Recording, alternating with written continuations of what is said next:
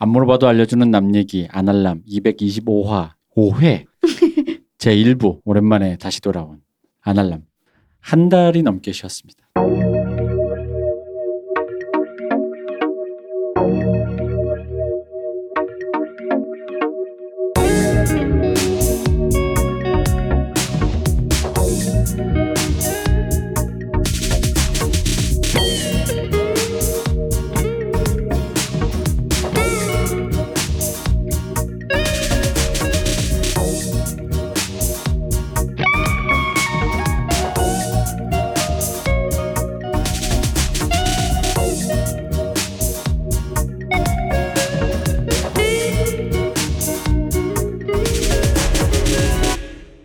안녕하십니까 박 박사님. 네, 안녕하세요. 안녕하십니까 김 원장님. 안녕하세요. 네, 저희가 한 달 만에 한 달이 넘었죠. 한 달이 조금 넘었습니다. 한 달 반? 육 주?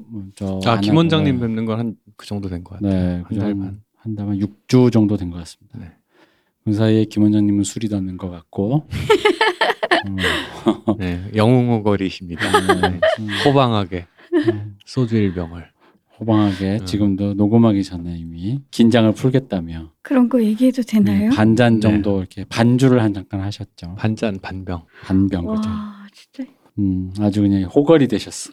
네. 자 그래서 오늘은 우리가 원래 저번에 그 왜 오월에 이야기할 때 한 문학 얘기 한 번 한 주 정도 더 하고 또 나중에 또 언제 또 하고 또 이런 식으로 또 하려고 그랬는데 시간이 어떻게 안 맞아가지고 이렇게 되었습니다. 어쨌든 제가 먹고 사는 집이 바빠서 이 녹음을 못하게 된 점 기다리신 팬분들에게 죄송하다 말씀드리고 일단 지난 오월 우리 이야기했던 방송을 듣고 누가 이렇게 트위터로 뭔가 약간 길게 남겨주셨는데 이 부분을 저희가 한번 또 이게 오랜만에 온 피드백인데 되게 좀 의미심장해서 한번 저희 앞으로 온 거니까 읽어보겠습니다.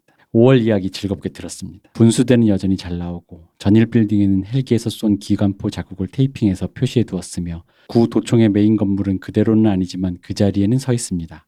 이제 구 도청 앞은 쉬는 날이면 분수대 앞에서 보드 타는 동호인들이 하루 종일 연습하고 놉니다. 제가 중고등학교에 다닐 때 오월은 저한테 어떤 의무감 같은 것들로 기억되었던 것 같아요.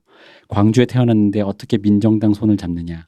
광주 사람이니까 좀 더 진보적이어야 하고 좀 더 깨어있어야 하고 시대의 아픔에 공감할 수 있어야 하고 오월은 엄숙한 시절이고 그저 밝기만 하면 안 되고 미안하고 안타깝고 국민 모두가 큰 빚을 졌지만 마땅한 랜드마크 하나 없고 그나마 생긴 컨벤션 센터는 동네 구석에 있고 구도청 자리에 대규모 전시관 지어준다는데 그건 또 오월 정신 훼손이라 결사반대해야 하고 축제랍시고 열리는 건 길이 일 킬로미터도 안 되는 길의 노점 수준이고 번화가도 작은 나한테 뭘 준 적 없는 낙후된 도심이 유산처럼 물려진 의무감 같은 것들 학생운동 나가고 시위 나가고 통합진보당 청년당원 모임 같은 것도 나가면서 접하는 수많은 충격적인 진실들 하며 오히려 영상물은 충격이 덜했어요.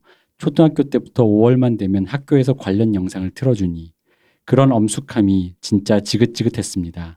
그 엄숙한 표정 따라서 학생운동 한답시고 꼰질 사 년 하고 나니까 더더욱 오월 정신 무너진다 어쩐다 했지만 지금도 오월 광주는 망월동 가는 길이 미어터지고 아시아 문화전당에선 사시사철 예술가들이 소수자와 민중에 대한 작품을 전시합니다. 여전히 낙후된 작은 도시 광주지만 부채감 좀 벗어놓으니 전보다는 훨씬 살만합니다. 서브웨이도 맛있고요.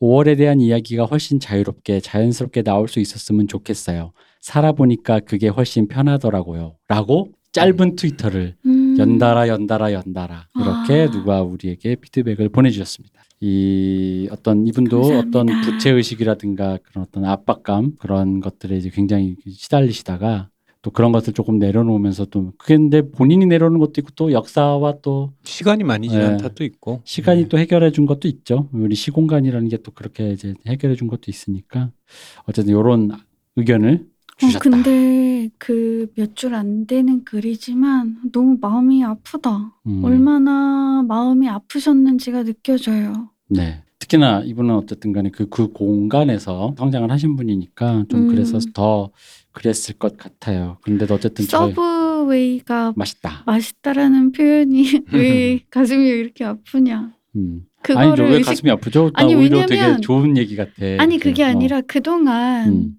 그냥 아무 생각 없이 먹을 수 있었던 것들을 의식적으로 음. 밀어내는 삶을 살으셨으니까. 그렇죠. 부채감 그게 음. 이제, 이제 삶을 어, 삶을 그게... 짓누르는 뭔가가 있었던 그렇죠. 거니까. 음. 네. 네. 그래서 서브웨이가 맛있고. 마음고생 음. 많이 하셨다. 네. 그래서 어, 요런 피드백을 주셔서 감사히 잘 읽고 한번 소개를 해드리고 싶어서 읽어봤습니다.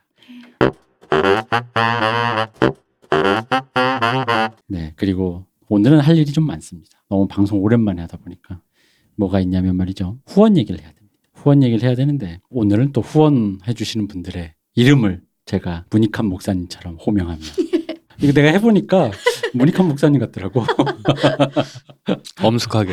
일단 근데 첫 보내주신 분들부터 제가 그렇게 엄숙하게 할 수가 없어요. 자냐? 라고 보내주셨습니다.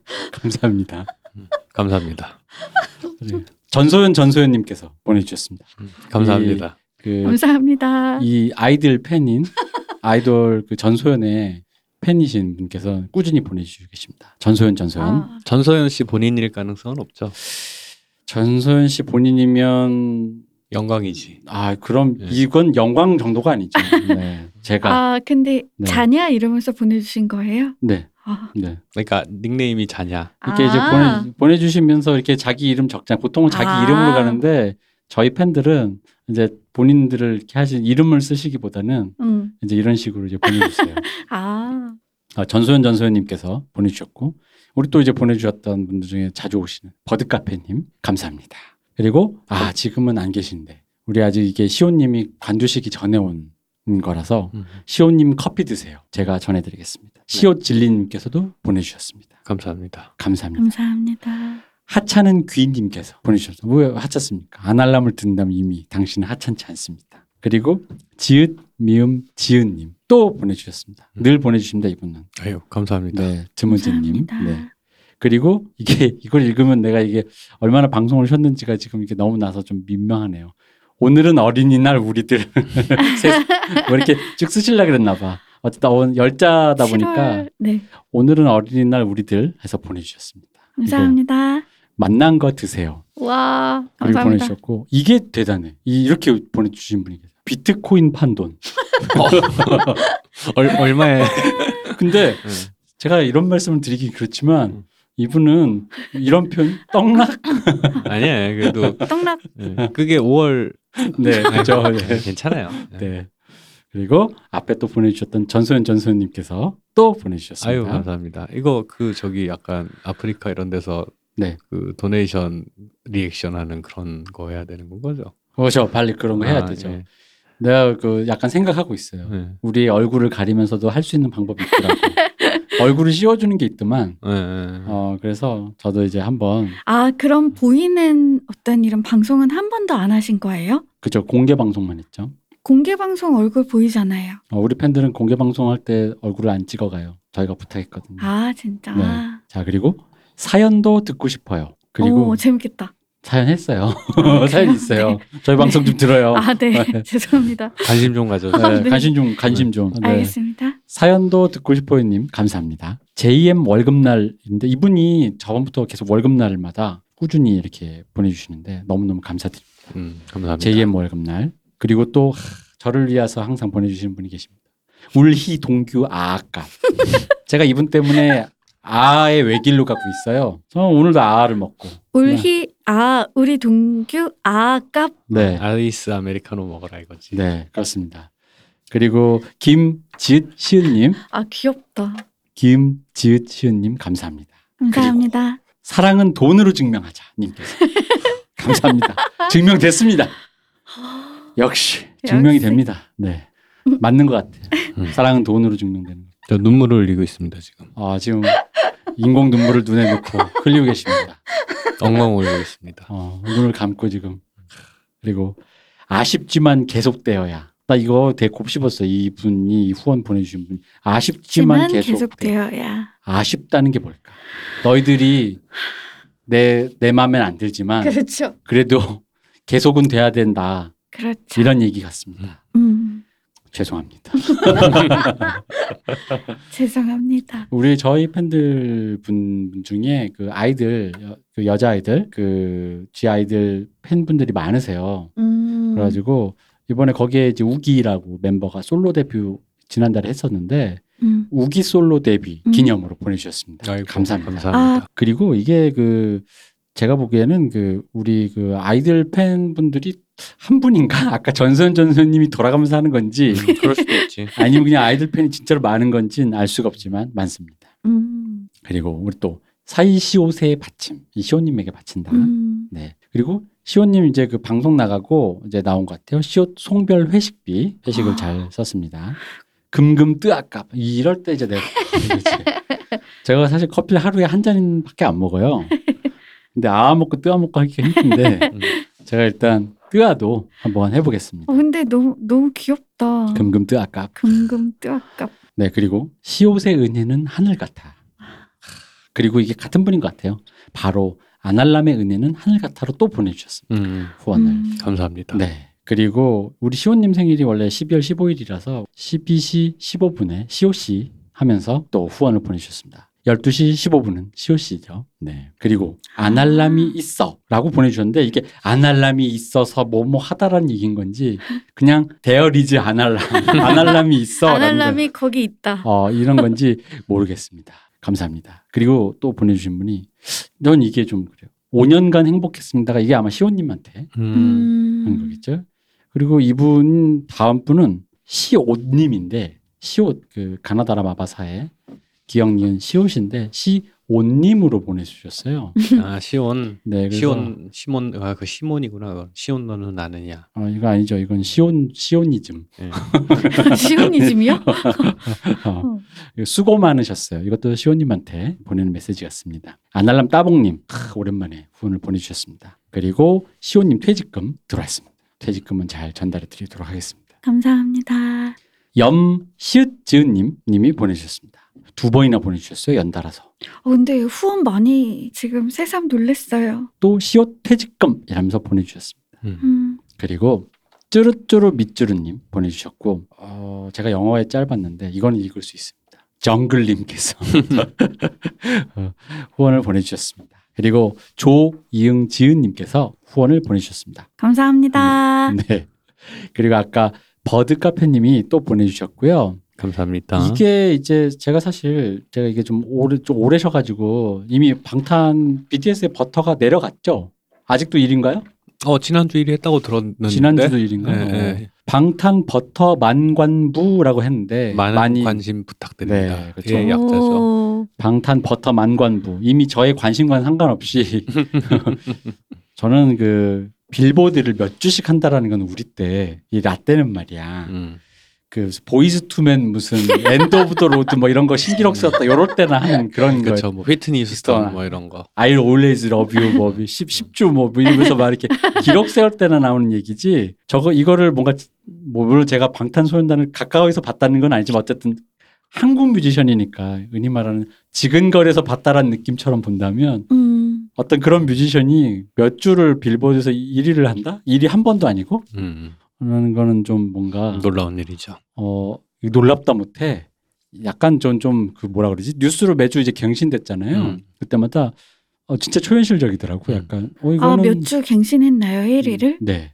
저는 근데 그 버터라는 노래를 네. 혹시 한사랑 산악회 아, 그 피식대학 네 피식대학이에요. 그 컨텐츠로 봤거든요. 아 그래요? 네 거꾸로 클, 노래 너무 좋던데요. 노래 너무 좋았죠. 네 노래 진짜 좋더라. 저도 피식대학의 물리 선생님을 참 사랑합니다. 정광용 쌤. 자 그리고 저의 진찐 팬이 나타나셨습니다. 한류 팟캐스터 이금금 팬. 이분은 역시 감사합니다. 그리고 티엑스티 텍스트? 음. 컴백 기념. 음. 아 티엑스티. 네. 티엑스티 아. 이제는 빅히트라고 하면 안 되고 음. 하이브 네. 네 하이브의 후배 그룹 금금 음, 어, 잠깐만 눈이 이게 금금 얄얄입니다. 알랄인 줄 알았다가 얄얄 무슨 뜻인가요? 글쎄요 얄얄이 얄라성 얄얄이 얄라성 이분도 나이가 어, 청산별곡 네. 이런 그런 느낌이고 우기 솔로 데뷔 아, 감사합니다. 그분이 두 번 보내신 거 아니에요? 또 보내셨습니다. 어. 와 근데 너무 감사하다. 감사합니다. 그리고 미연 솔로 대박 이것도 역시 미연 씨도 아이들 멤버잖아요. 그죠? 음, 솔로는 안 나왔을 텐데. 그러게 말이요. 그럼 이 미연은 그 미연 아니에요? 근데 한 분이 지금 돌려막기 하는 느낌이 살짝 있는데. 그렇죠. 네. 약간 그런 느낌인 것 같아요. 네. 그리고 제가 시호님 안 계신 첫 주에 저희 어떤 그 야심찬 저 사업 비즈니스 모델을 제가 발표했잖아요. 그, 그, 그 중에 그 여러 가지 모델 중에 애널 피라미드가 있는데 애널 피라미드 가입비로 많은 이렇게 가입비를 보내주신 분이 계셨습니다. 감사합니다. 예, 좀 기다려주세요. 그 십 배 될 겁니다. 음, 곧 십 배 됩니다. 애널 피라미드에서 제작한 옥장판. 음. 진짜 곧. 애널 코인. 어, 여러분들 애널 코인과 함께. 뭐야 그게. 여러분의 방 안방으로 아, 찾아갑니다. 네. 아, 징그러워. 뭐야. 비난하고 있어. 비난해? 나를 비난해? 아니, 애널. 이게 왜 애널인지는 아세요? 아니요, 아니요, 아니요. 이게 왜 애널이 됐냐면요. 네. 한 일, 네. 우리 방송 듣는 일본 팬이 계세요. 음. 우리 팬, 방송 우리 이름을 아 아날 아나를 일본말로 아나루가 돼요. 아나루 아나루가 애널이랑 똑같아요. 아 그렇구나. 네. 죄송합니다. 저희 밈입니다. 음 네. 그렇군요. 라붐 역주행 기원 시옷질리님께서 음. 시옷질리님이 보내신 것 같아요. 음. 그분이 라붐 역 이 라붐 팬이신가봐. 음. 네 그리고 보스코님 감사합니다. 아날람 대박 응원님 음, 감사합니다. 감사합니다. 감사합니다. 그리고 비티에스의 치인 날이라면서 보내주셨습니다. 음. 이 비티에스에 치셨다는 걸 보니까 음. 입덕한 거겠죠? 뭐 그렇죠. 어, 보통 입덕을 했으니까 치였 아니 원래도 팬인데 치였다라고 표현하진 않. 안. 음, 아니 뭐 어, 그럴 수 있죠. 새삼 치였다 뭐 이럴 수도 있는. 아 그런가. 네. 그리고 폴문 좋아. 이건 문세님 좋다는 얘기인 것 같아요. 음. 폴킴 우리 아, 문세 아. 폴문 좋아. 폴킴 쌤이 계시나요? 문쌤님이라고 있습니다. 와. 폴킴 닮았어요. 아 진짜요? 네. 대박, 대박. 아, 아, 참고로 안할람에서는 저보 저를 오다기리조 닮았다고 합니다. 대박. 그런 방송입니다. 음, 음. 아시겠 닮은... 아시겠죠? 오다기리조 어때요? 네. 어 근데 느낌이 있어요. 왜 웃어? 네, 네. 김 원장님. 네, 훌륭하십니다. 좋은 분이야. 네. 음, 기본적으로 싫은 말은 안 해. 네, 음. 나 되게 잘해요 싫은 말. 자. 방탄 버터 빌보드 핫백 와 근데 일 위. 그거 진짜 좋았어요 버터. 음 전소연 전소연님이 또 보내셨는데 내가 보기 전소연 전소연님이 미연솔로 무기솔로 이거 돌려먹는 것 아이, 같은 그런 전소연 씨 본인인 것 같아. 네. 아, 그런가 이 대 아, 선장님이 그러면 네. 자기 멤버들을 챙기면서 그러지, 그러지. 전소연 역시 난 그럴 줄 알았어. 우리 아칼리는 음. 그럴 줄 알았어. 음. 전소연 씨가 음. 그럴 수 있어. 난 근데 전소연 씨는 그럴 수 있다고 생각해. 사랑합니다. 새 앨범, 새, 이번에 새로 싱글 내신 거 정말 잘 듣고 있습니다. 혹시 들으신다면 사랑해요. 그 프루스 원어원 언프리티 랩스타 다 봤어요. 아. 용구님께서 보내주셨습니다. 감사합니다. 감사합니다. 안알람팬이라고 보내주셨습니다. 감사합니다. 그리고 잘 듣고 있어요님 감사하고요. 또 이분이 보내주셨어요. 울희동규 아가. 아, 그 그래서 지, 제가 지난달 그분. 네, 아와 뜨아와 아 이 음. 사이에서 라떼는 없는가? 나는 아메리카노인가? 음. 그런 것 같습니다. 음. 그리고 우리 그분이 돌아가셨잖아요. 유상철 감독님. 아, 네. 근조 영웅 유상철 음. 이렇게 보내주셨습니다. 음. 감사합니다. 저희도 유상철 감독님을 네, 추모하면서 고인의 명복을 빌겠습니다. 네. 그리고 감사합니다라고 보내주셨고요. 안알람 따봉이라고 이 안알람 따봉님도 이렇게 우리 자주 보내 자주 보내주신 네. 분이에요. 감사합니다. 아, 나 근데 너무 궁금하다. 이 수많은 분들이 다 네. 각지에서 어떤 어떻게 이 채널을 찾아서 들으시는지 나 너무 궁금한 게 티비 틀면 나오는 게 아니잖아요. 찾아서 들으시는 거잖아요. 어, 갑자기 그 얘기하다가 아까 박 박사 했던 얘기 생각하니까 이게 혹시 이 왜? 모든 사람이 다 한 명 아니야? 기다리 아저씨. 어.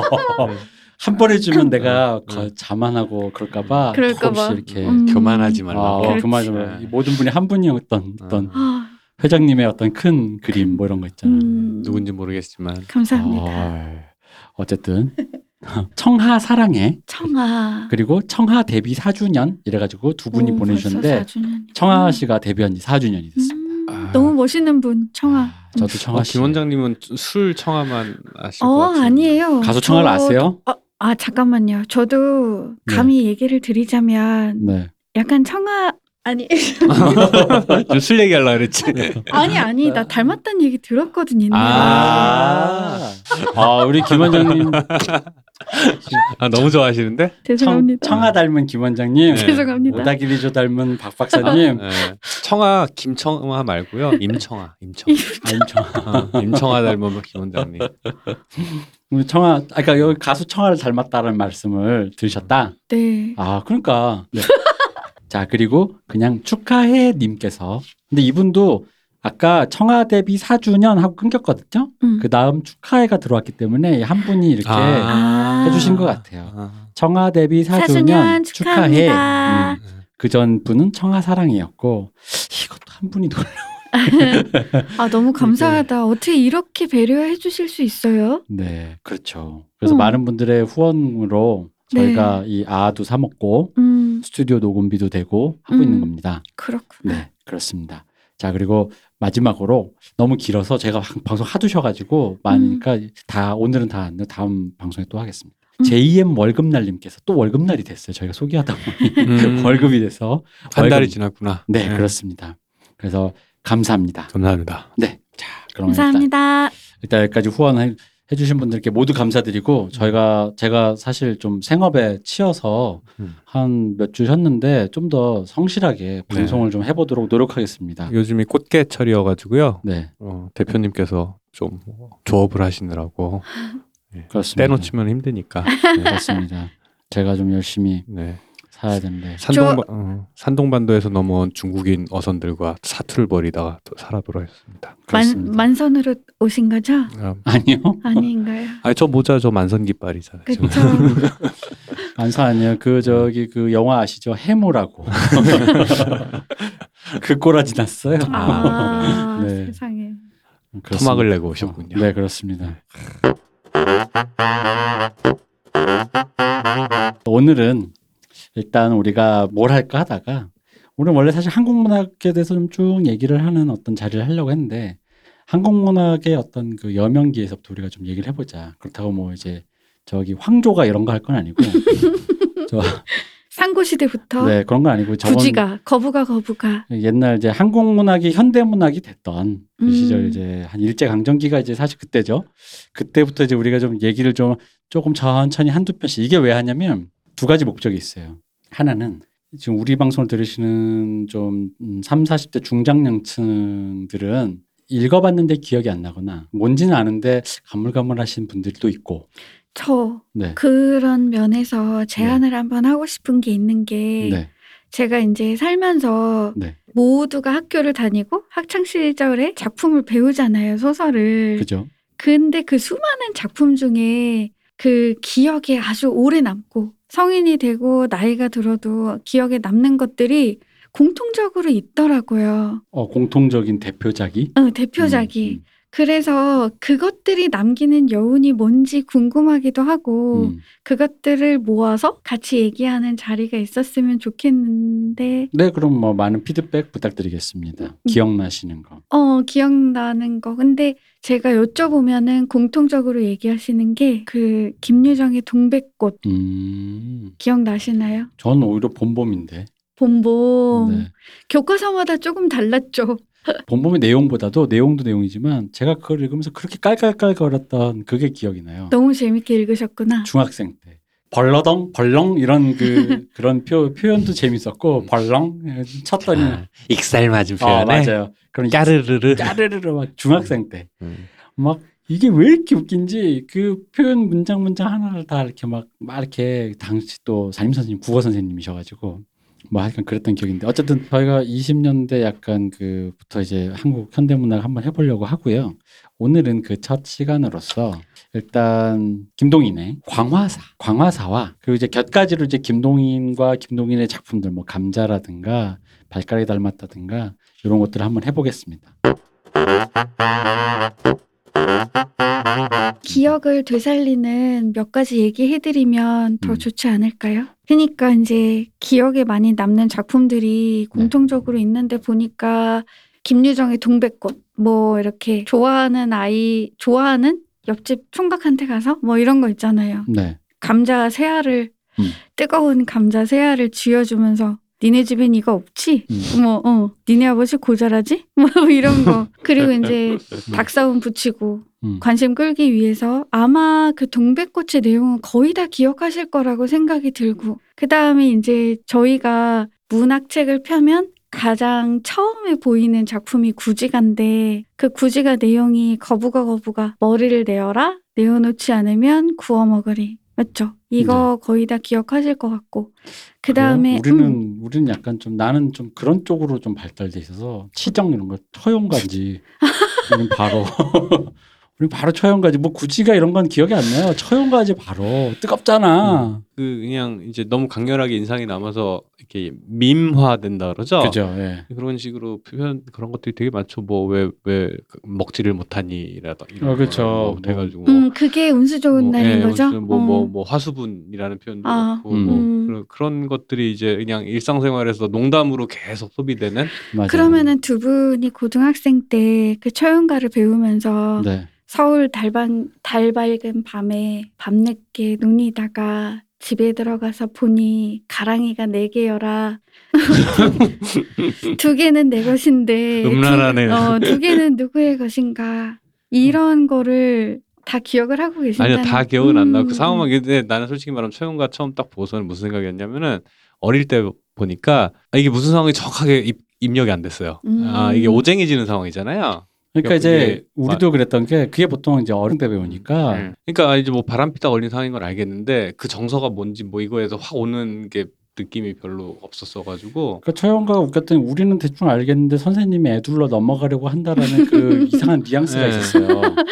그 나이 먹고 생각하니까 왜 그냥 그 참담한 심정과 그런 음. 것들이 이제 나이 먹으니까는 이해가 되는데 어릴 때는 약간 음 뭐 그런 뭐지 뭐 약간 이렇게 확 안 왔, 그러니까 느낌이 확 안 왔던 거 같아요. 그러니까 이게 요즘 말로 하자면 오히려 더 처용가의 정서가 다 와닿는 게 그게 웃긴 거다. 사실 들어가서 이 이런 썰어 죽일려는 놈들 하면서 머리끄댕이 잡는 게 아니라 거기서 이제 이렇게 뭘 하는 거잖아요. 춤을 추나 하는 거잖아요. 어, 저 두 개는 누구의 것일까? 나의 아내를 침범하고 있는 저 두 개의 다리는 누구일까라고 하면서 보통 인간의 어떤 상식을 뛰어넘는 엄청난 그 포용, 관용을 그러니까. 보여줘서 그 역신이 오히려 당황하고 그러니까요. 감동해서 그게 도망간다는 이게 수액이잖아요. 이게 음. 이제 수액을 하는 거다. 그 들어가서 그냥 이런 쳐주길 이가 하는 게 아니라 갑자기 따가지고 뭐 그러니까 요즘식으로 하면은 갑자기 노래를 부르는 거지 춤을 추면서 그랬더니 아이씨.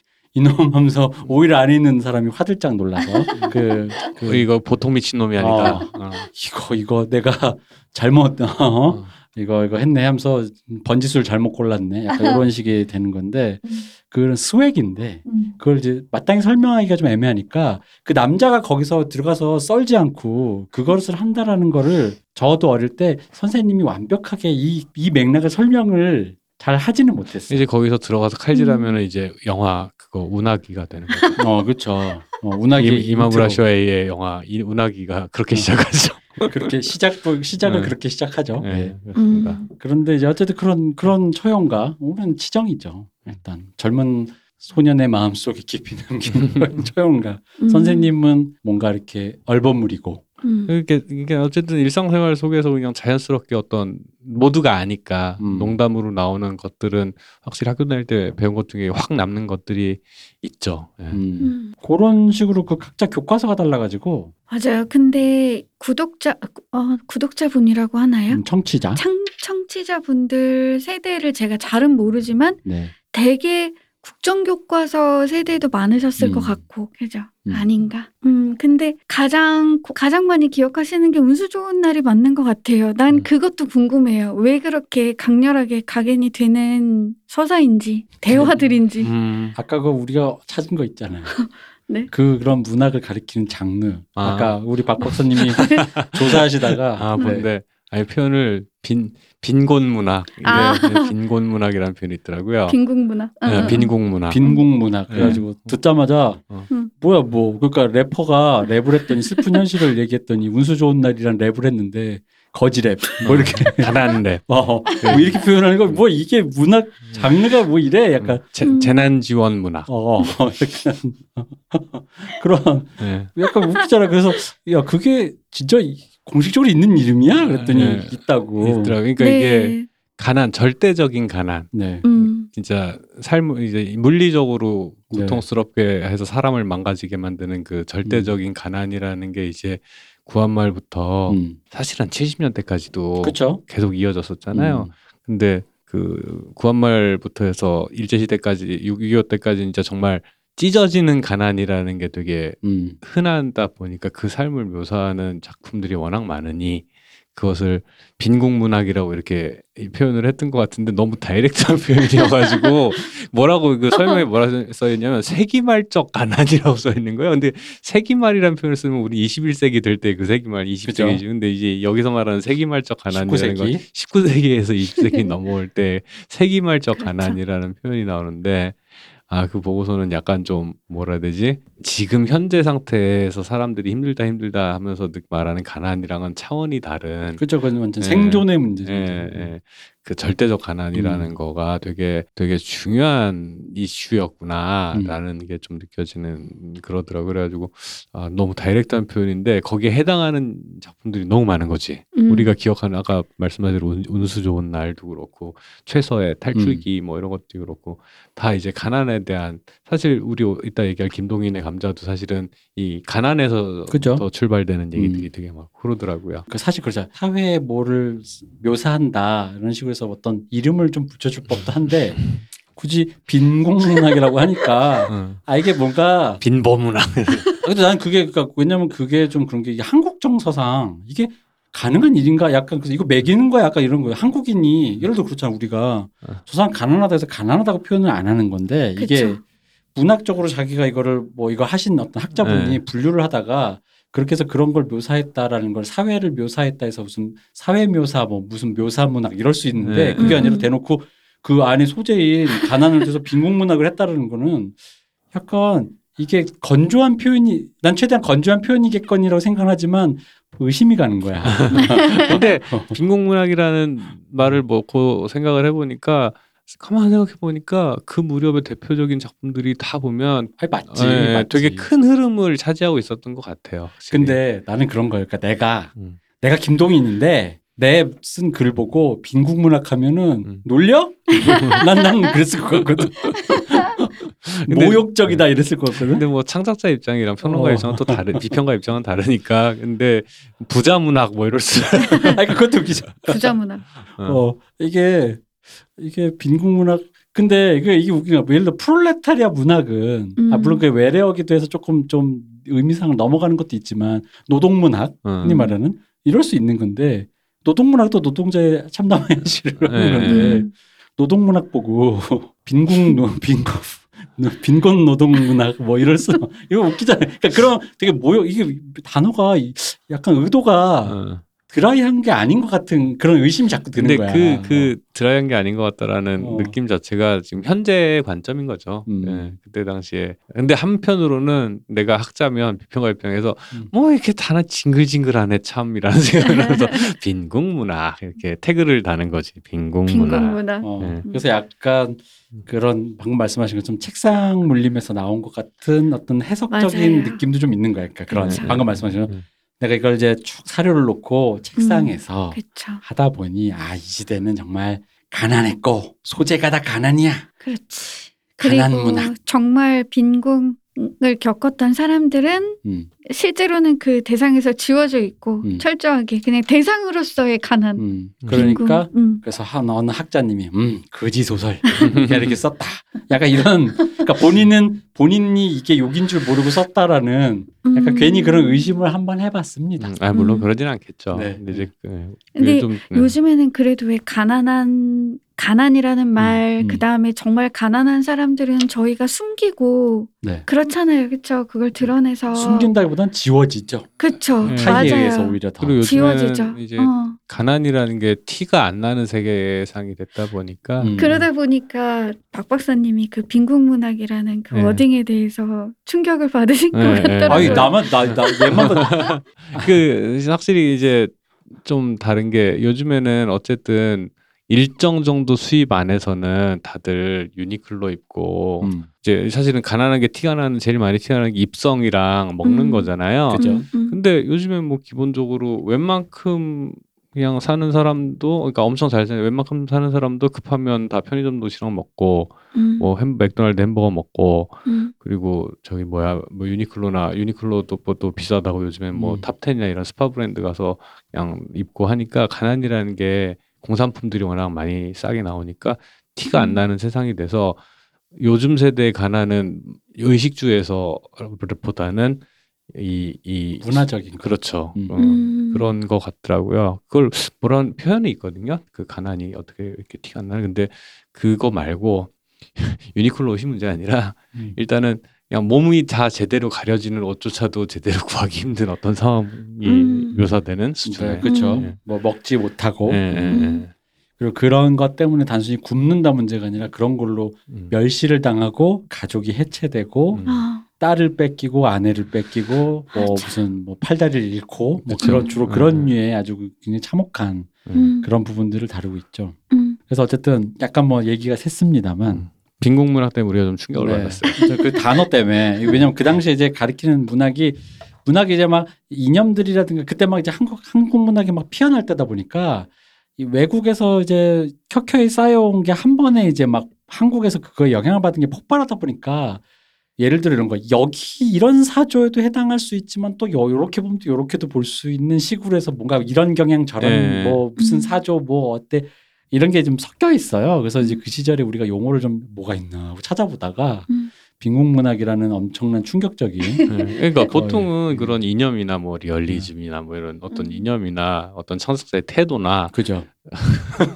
뭐 그런 게 보통 보통 그렇게 예, 하는데 갑자기 빈궁이라니 이건 너무 이, 이 빈궁이라는 단어가 제가 어느 정도 충격 수준이었냐면 이건 거의 그 쇼미더머니에서 나왔던 짬에서 나오는 바이브라는 그 단어를 예. 제가 처음 느, 들었을 때 느꼈던 그, 그 충격만큼이나 그래서 저는 음. 집에 가서 웹소설 네. 중에 재난지원 문학에 해당하는 게 몇 개나 있나 한번 찾아볼 수 있어요. 네, 그렇죠. 어, 근데 방금 짬에서 나오는 바이브 얘기하셨잖아요. 네.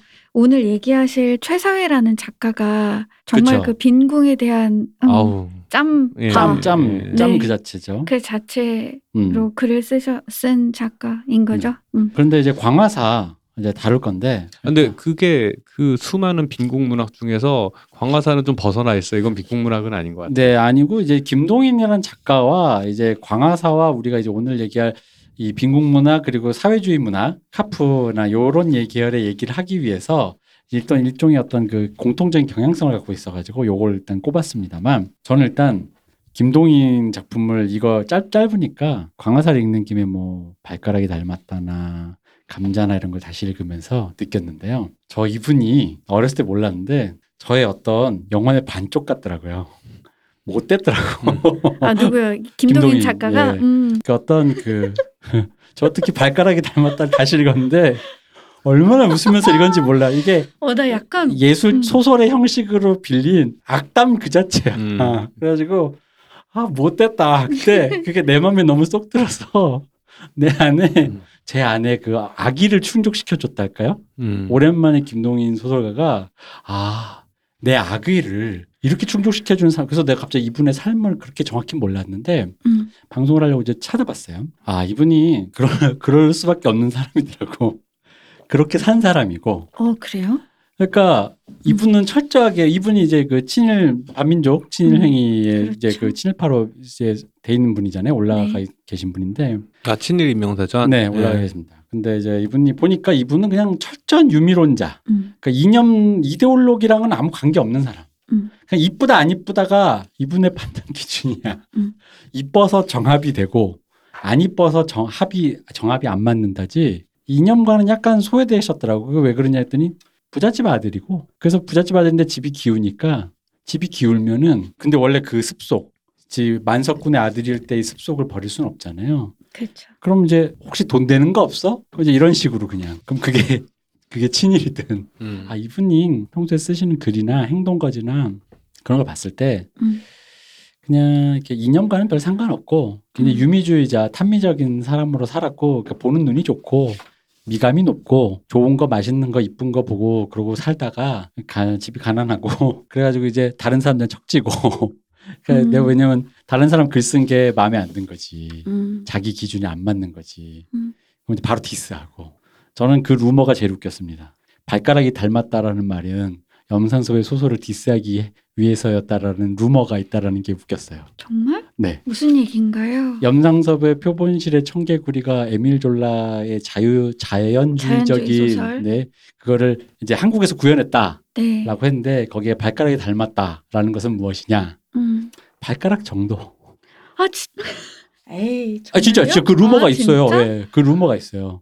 그래서 보다가 아 발가락 정도 닮 닮았네. 아, 그 정도, 그 정도 아. 했네. 애썼네. 약간 아, 이런. 실제로 염상섭이 요거에 대한 루머를 듣고 둘은 음. 친분 관계가 없었답니다. 그러니까 네. 일종의 뭐냐면 아니 난 알지도 못하는 사람이 나를 자다깨는 디스 랩이 올라온 거야. 이렇게 차트에. 박박사도 뭐 이러면서 모르는 사람이 약간 뭐 그런 루머가 있었대요. 실제로인지 아닌지는 모르겠으나 그리고 또, 또 다른 루머로는 그 왜 광 표본실의 청개구리에 나오는 그 이상한 사람 음. 그 약간 광인 음. 광인이 김억신가 그 시인을 모델로 했다고 해가지고 김억 어. 어. 그 모델로다 김억이 억울해서 김동인을 써달라는 자기를 대신해서 대필로 디스해달라고 했다라는 루머도 있고 아 어, 진짜요? 혹은 표본실의 청개구리 났던 그 광인이 음. 김동인이라는 모델이 있어서 김동인이 빡쳐서 디스를 했다라는 루머도 있고 음. 어쨌든 이런 루머가 있습니다. 근데 표본실 청개구리를 제가 다시 막 빨리 훑어보니까 음. 김억은 잘 모르겠고 김동인 묘사한 것 같긴 해. 아 진짜요? 어, 부잣집의 아들인데 음. 이게 가세가 기울어서 근데 그걸 좀 더 악의적으로 왜 음. 감옥에 갔다 왔더니 아내는 몸을 팔고 막 약간 좀 이렇게 듣기 되게 살짝 그래. 나라고 만약에 했으면 좀 열받을. 음. 하여튼 뭐 그런 어떤 뭐라 그러죠 그 뭐지 그때 옛날 우리 한창 디스전 할 때 그 이제 컨트롤 비트 아, 같은 예, 예, 예. 그런 그런 약간 뭐 루머가 있더라고요. 이게 이제 거의 백 년 된 얘기니까 음, 뭐 이거 있을 수 있는 어, 일이죠. 예. 진위를 따지긴 뭐하겠으나 음. 그 당시 어쨌든 그 뭐 이렇게 하면 뭐죠 문학계라는 것도 해봤자 되게 한 줌에 되게 아니, 뭐 좁, 그거는 뭐, 지금도 뭐 좁은 판이니까. 예, 예. 충분히 그런 설왕설래 그리고 음. 예술하는 사람들이 얼마나 질투가 많습니까? 맞습니다. 네, 음. 그러니 뭐 이러쿵저러쿵 했는데 마치 사람들이 막 염상섭 띄워주면서 와 이거 거의 이제 한국의 에밀 졸라 아니야 그랬을 때 얼마나 아~ 배알이 뒤틀렸겠어요. 그러니까 의미심장하게 그래서 컨트롤 비트 얘기하신 네. 거구나. 네. 저격한 소설일 음. 수도 있겠다라는 음. 거죠. 네. 그런 루머가 있었대요. 그래서 근데 뭐 그럴 수 있을 것 같아요. 나 막 술자리 갔는데 이봐 자네 휴건실 청개구리 봤나? 이젠 한국에 에밀 졸라가 나왔어. 뭔데? 내가 한번 읽어보지.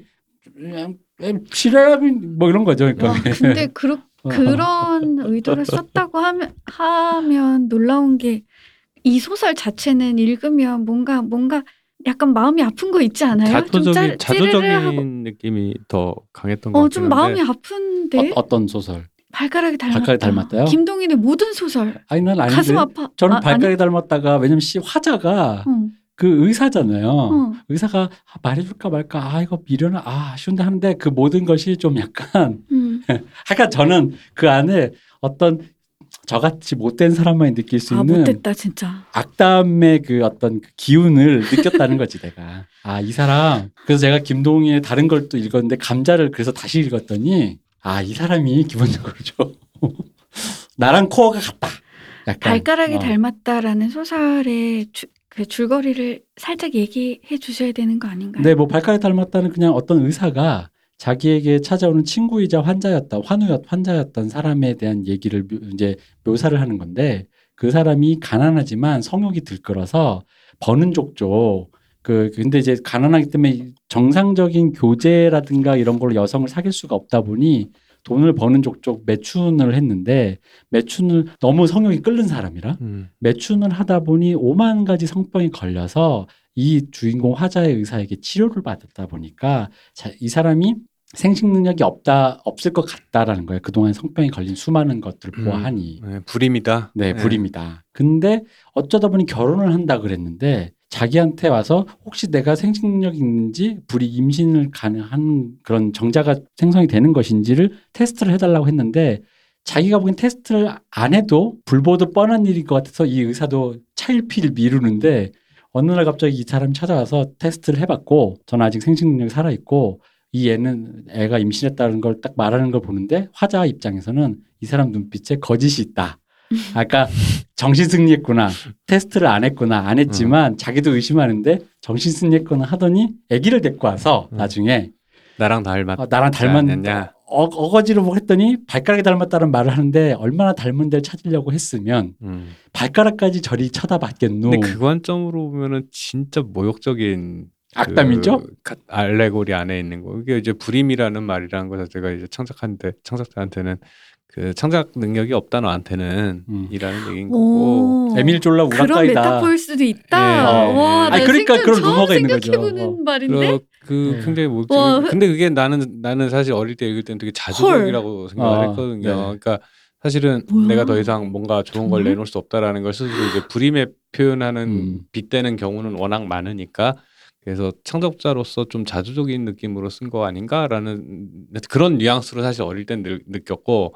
근데 지금 그런 관점으로 본다면은 그 만약에 이제 이건 이건 디스다라고 음. 했을 때는 정말 폭언이죠. 아, 근데 왜냐면 또 왜 그랬냐면 어릴 때는 제가 기억을 잘못하고 있었어요. 기막히다. 네. 왜냐면은 발가락이 닮았다를 그 화자가 음. 의사가 아니라 그 생식 능력이 없는 그 사람으로 이 그 사람이 주인공이라고 느꼈거든요.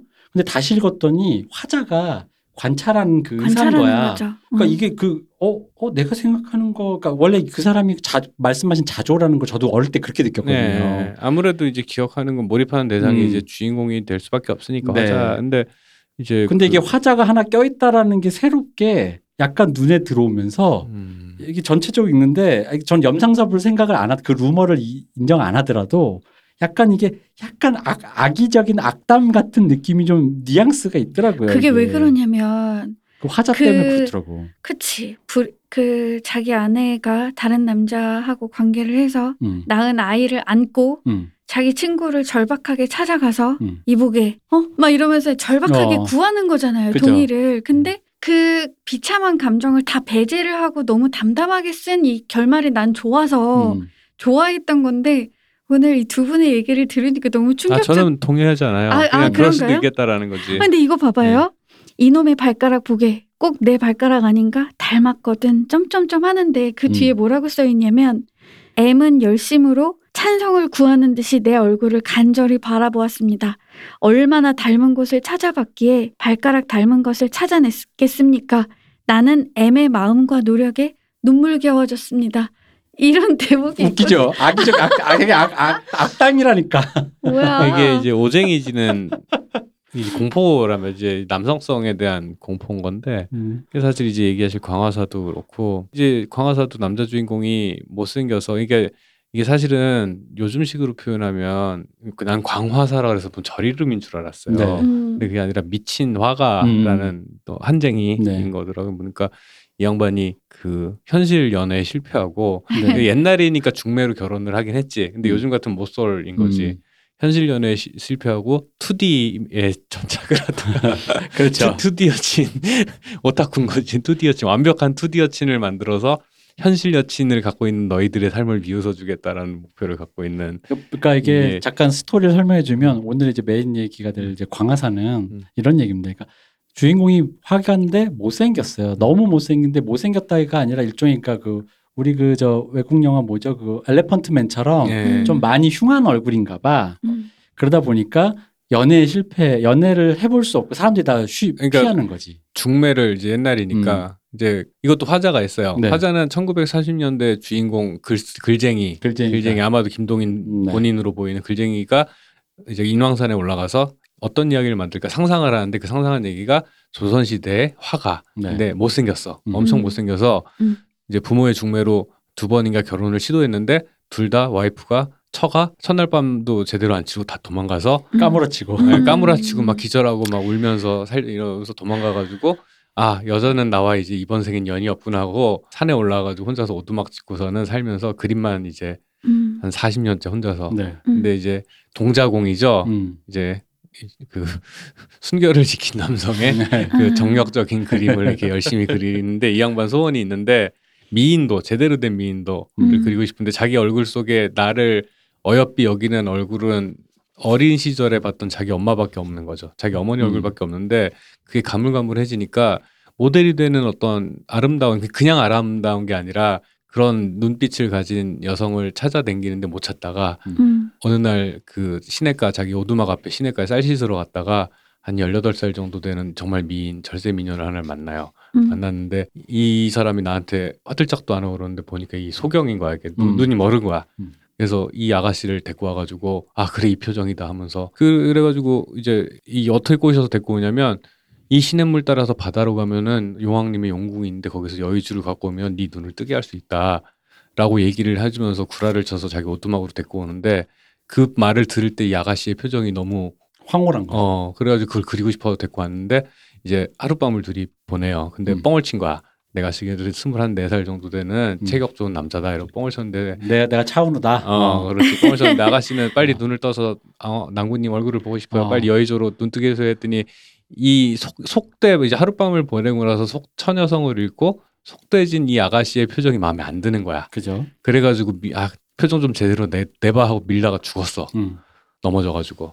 그러더니만 그때 머, 머리에 피가 팍 튀어가지고 벼, 벼루를 깨면서 먹이 아, 튀었죠. 네, 먹이. 그, 그거잖아요. 그 순결했을 때 여인의 얼굴이 네. 황홀했지만 자기와 하룻밤을 자고 네. 그 인간 인간 정욕을 알아버린 눈빛이라고 네네. 표현을 하잖아요. 그렇죠, 난 맞아. 너무 화가 나는데 그그 그 눈동자가 너무나 마음에 안 들어서 네네. 먹과 벼루를 집어 던지고 여인의 어깨를 잡고 인연 인연. 네.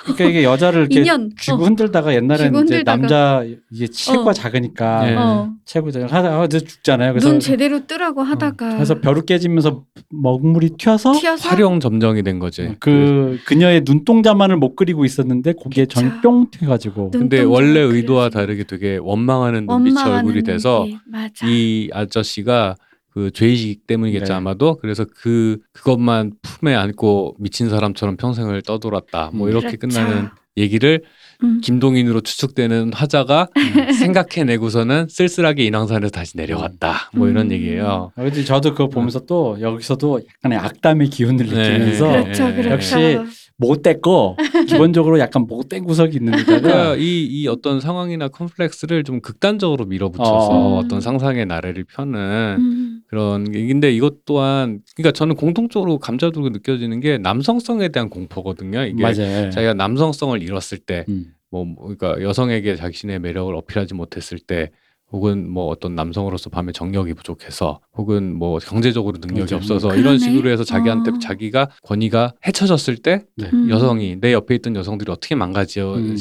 되는가 추한 모습으로 변하게 되는가라는 그게 이제 일종의 공포잖아요. 공포거든요. 이게 음. 좀 쉽게 심하게 얘기하면 약간 거세공포도 있는 거고 그런 게. 근데 되게 음. 진짜로 이 약간 전체적인 글들이 기본적으로 굉장히 이거야말로 그러니까 이건 원어대로 표현하는 게 오히려 맞아. 네. 미소진이적이야. 네. 그래서 그러니까 왜 미소진에서 흔히 가장 많이 나오는 거 있죠. 숭배와 혐오가 어, 동시에 네. 어, 맞아, 동시에 맞아. 등장한다고 김동인의 글에서 보면은. 그 아까 거세공포라는 표현 네, 하셨는데 네. 진짜 약간 몸은 멀쩡하지만 네, 네. 뭔가 약간 불구의 느낌 있죠. 뭔가. 네, 네, 네, 어, 그런. 음. 그죠. 그래서 음. 저 보면 웃긴 게 광화사에 보면은. 네. 맨 처음에 든 게 그거잖아요. 그러니까 단순히 이쁜 자기 엄마가 엄청 이뻤대잖아요. 네. 그래서 그런 표현 있잖아요. 이후에 가질 후대들의 아름다움까지 다 가져서 가진 것만 같은 맞아. 그런 얼굴을 가진 엄마가 어. 자기를 보러, 바라볼 때의 표정이 기억나는데 유일하게 생각난 여자의 그 아름다움이라는 게 음. 그게 단순히 얼굴만 이뻐서가 아니라 그 눈빛에서 오는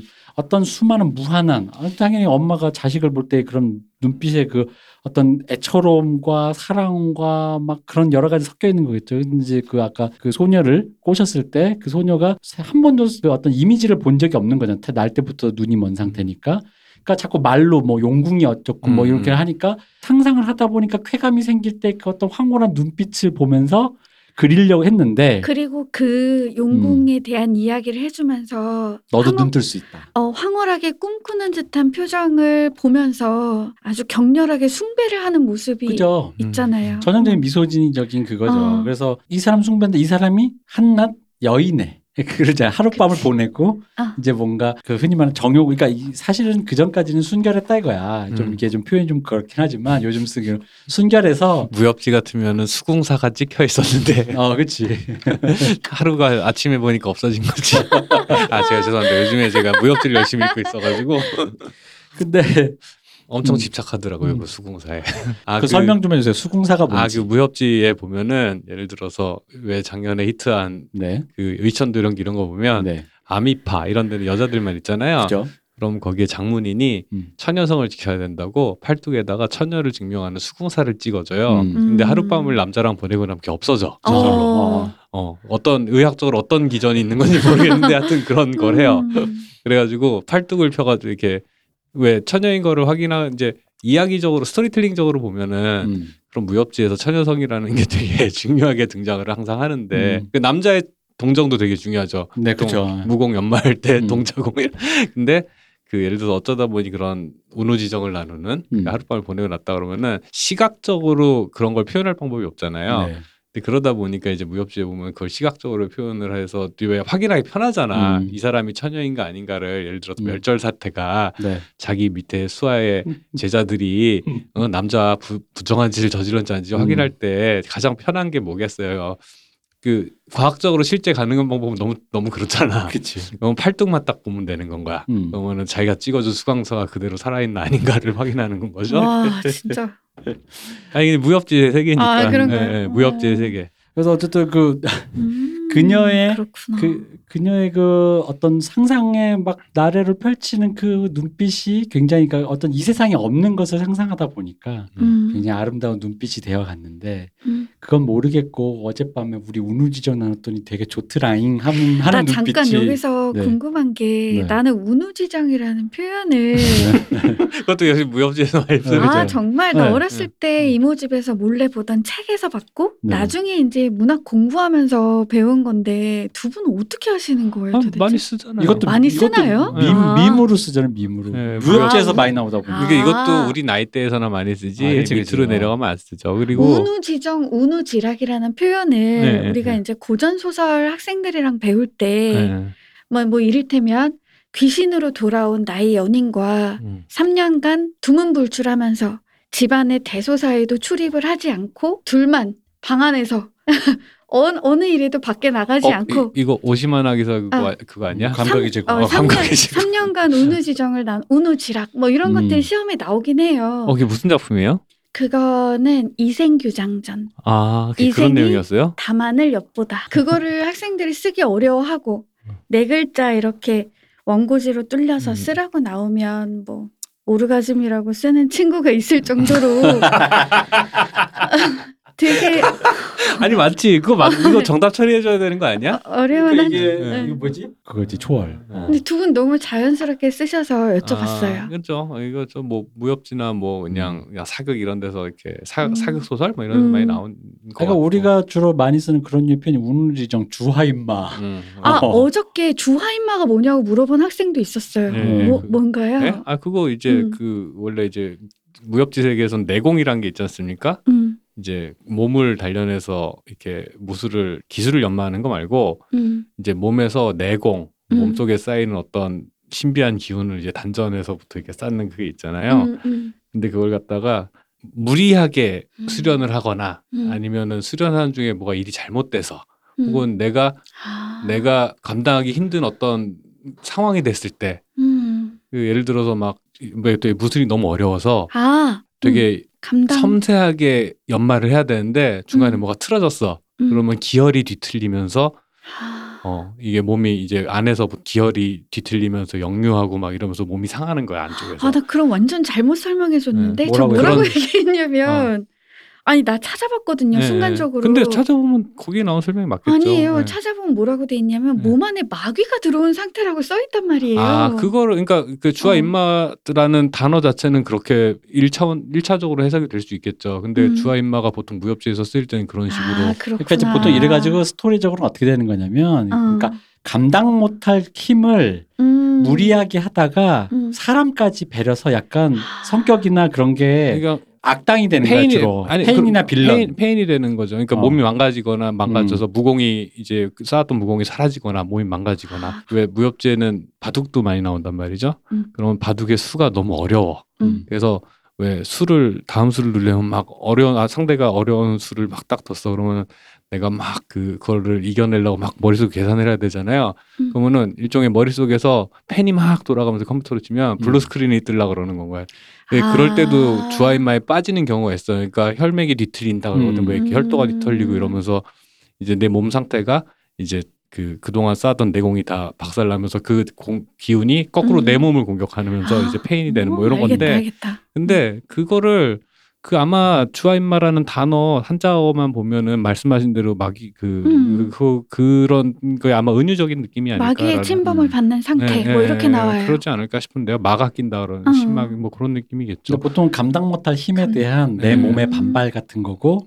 약간 내가 제가 알기로 아까 그건 또 다른 얘기는 하셨지만 보통 이제 음. 스토리텔링적으로 네. 그러다 보니 그 사람이 이제 그렇게 그, 돼서 그래서 편법을 나중에... 찾다 보니까 이제 사마외도로 어, 빠진다. 뭐 뭐가 이게 상태가 나빠지면서 흔히 말하는 저 그분 있잖아요. 우리 스파이더맨 옛날 시리즈 고블린. 아, 그치 그치. 그럼 아~ 그게 이제 전형적인 주화입마 상태인 거야. 뭔가 하려다가 나 너무 알겠다. 애가 이제 음. 돼버린 거고 우리 큰 힘에는 큰 대가가 책임이 따른다라는 스, 그 스파이더맨은 주화입마에 안 빠진 거지. 빠질 음. 뻔했지 중간에 또 다른 애들. 그 배트맨도 주화입마에 빠져가지고 무슨 티베트 굴에 가가지고 막 연상하잖아요. 어, 그렇죠. 네, 배트맨도 그렇고 주화입마를 극복하려고.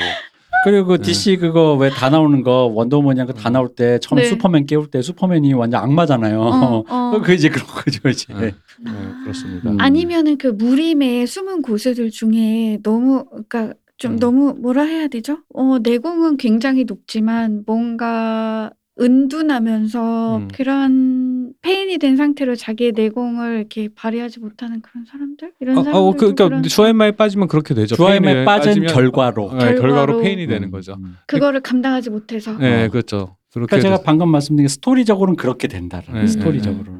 하여튼 뭐 그런 건데 이 얘기가 왜 나왔는지 모르겠는데 어쨌든 운우지정 이런 거 얘기하는 거죠. 네. 운우지정에서 아, 네, 주화입마까지. 네, 죄송합니다. 제가 사실은 요즘에 김용 선생님 소설을 갖다가 아 진짜?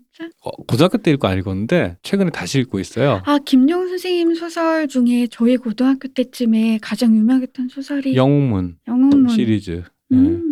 영, 사조영웅전, 신조염녀, 뭐 의천도령기, 녹정기, 녹정기, 예, 예, 뭐 이런 거 철령팔부 뭐 이런 건데, 근데 그걸 요즘에 다시 보고 있어요. 영화도 다시. 있나요? 영화 많죠. 많죠. 끊임없이 리메이크되고 있죠 드라마로. 음. 근데 하여튼 최근에 어떤 계기로 한번 읽게 됐는데 궁금해서 다시 읽으니까 어릴 때 볼 때랑 또 느낌이 다르더라고요. 아니 그래가지고 사실은 이게 중국 배경이잖아요. 네. 그러다 보니까 약간 이게 약간 역사소설 간지가 좀 있잖아요. 그러다 보니까 이게 약간 그 좀 이따 얘기할 그 최서해 네. 소설 간도 배경으로 하는 소설이랑 약간 그림적으로 좀 연결되는 게 있어요. 음. 약간 이 중국인 관점에서 쓴 거랑 음. 최서해 한국인 그 조선인 네. 관점에서 이렇게 쓴 거랑 약간 충돌하면서 좀 더 생생해지는 게 있더라고요. 머릿속에서. 음. 어쨌든 광화사는 그렇구나. 어쨌든 그 김동인의 미소진이를 전적으로 느끼. 아니 뭐 그렇다고 해서 이제 뭐 작품이 뭐 읽지 말아야 될 그런 건 아니고 이 작품에서 나오는 김동인의 그 유미적인 탐미적인 나는 왜냐면 사실 그게 무슨 생각까지 했냐면은 이게 그림 투디잖아요. 음.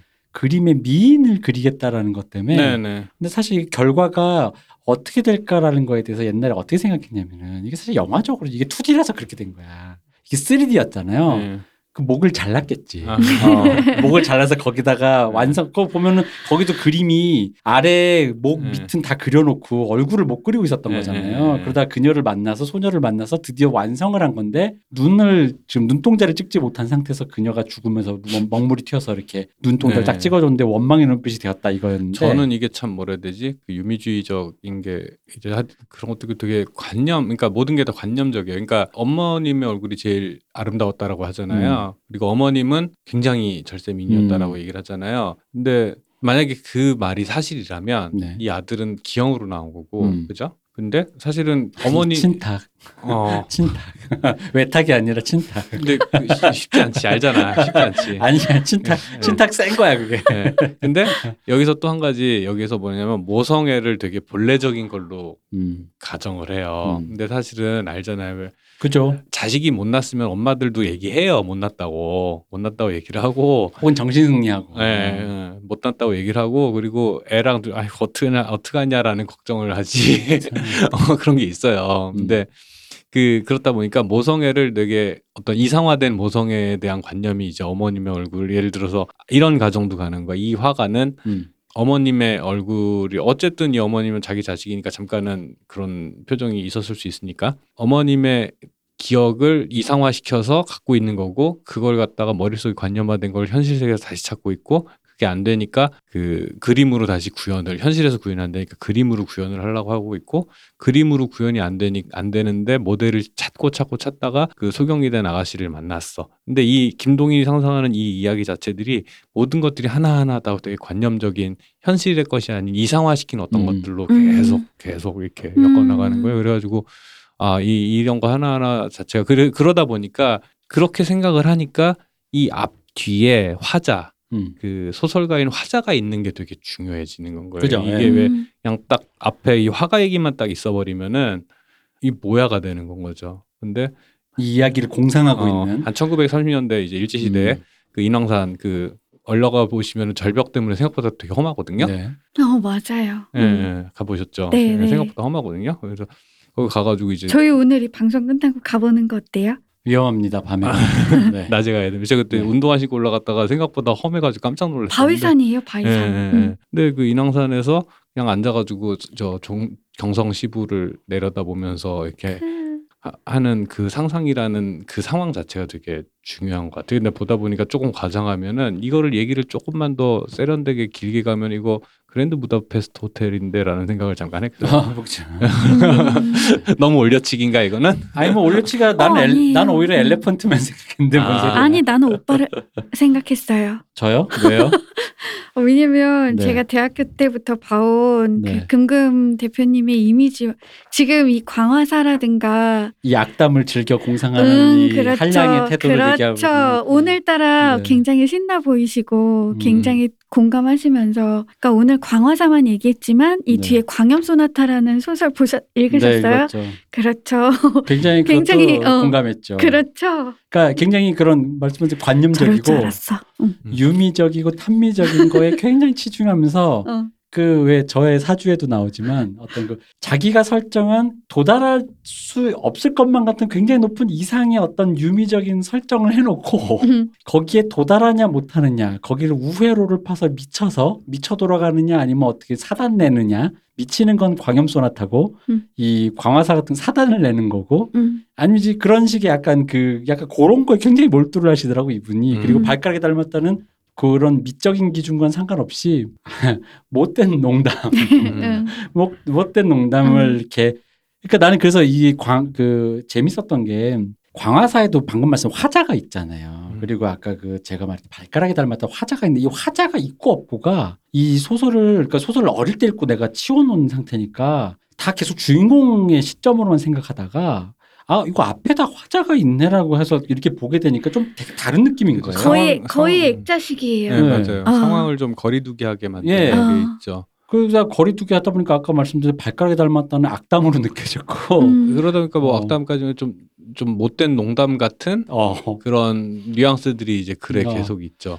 약간 그 저의 기준으로 보면은 그 그러니까 그 왜 그 약간 그 마탱이간 미국 그 개그 영화들 있잖아요. 지옥까지 가보자. 요즘은 안 나오는 저 구십 년대 많이 나왔던 그, 그런 류의 약간 약간, 어, 약간 우디일런 어, 느낌이 좀 있죠. 음. 그런 뉘앙스가 좀 있고 약간 그런. 그러니까 저는 감자도 오프닝에서 되게 개인적으로 거기 제일 마음에 드는 묘사였거든요. 네. 이, 읽어주세요. 없나? 오프닝 읽어주세요. 나도 그 오프닝 굉장히 패기롭고 엄청나요. 그 그러니까 제가 읽어보겠습니다. 어, 네. 아니 이 아저씨가 어쩌다가 음. 이렇게 그 왜 농사 지으려고 대충 씨 뿌려놓고 관리야 일 년 내내 안 하다가 음. 올해는 흉년이구만 하고 대충 걷어서 간다는 그 묘사 있잖아.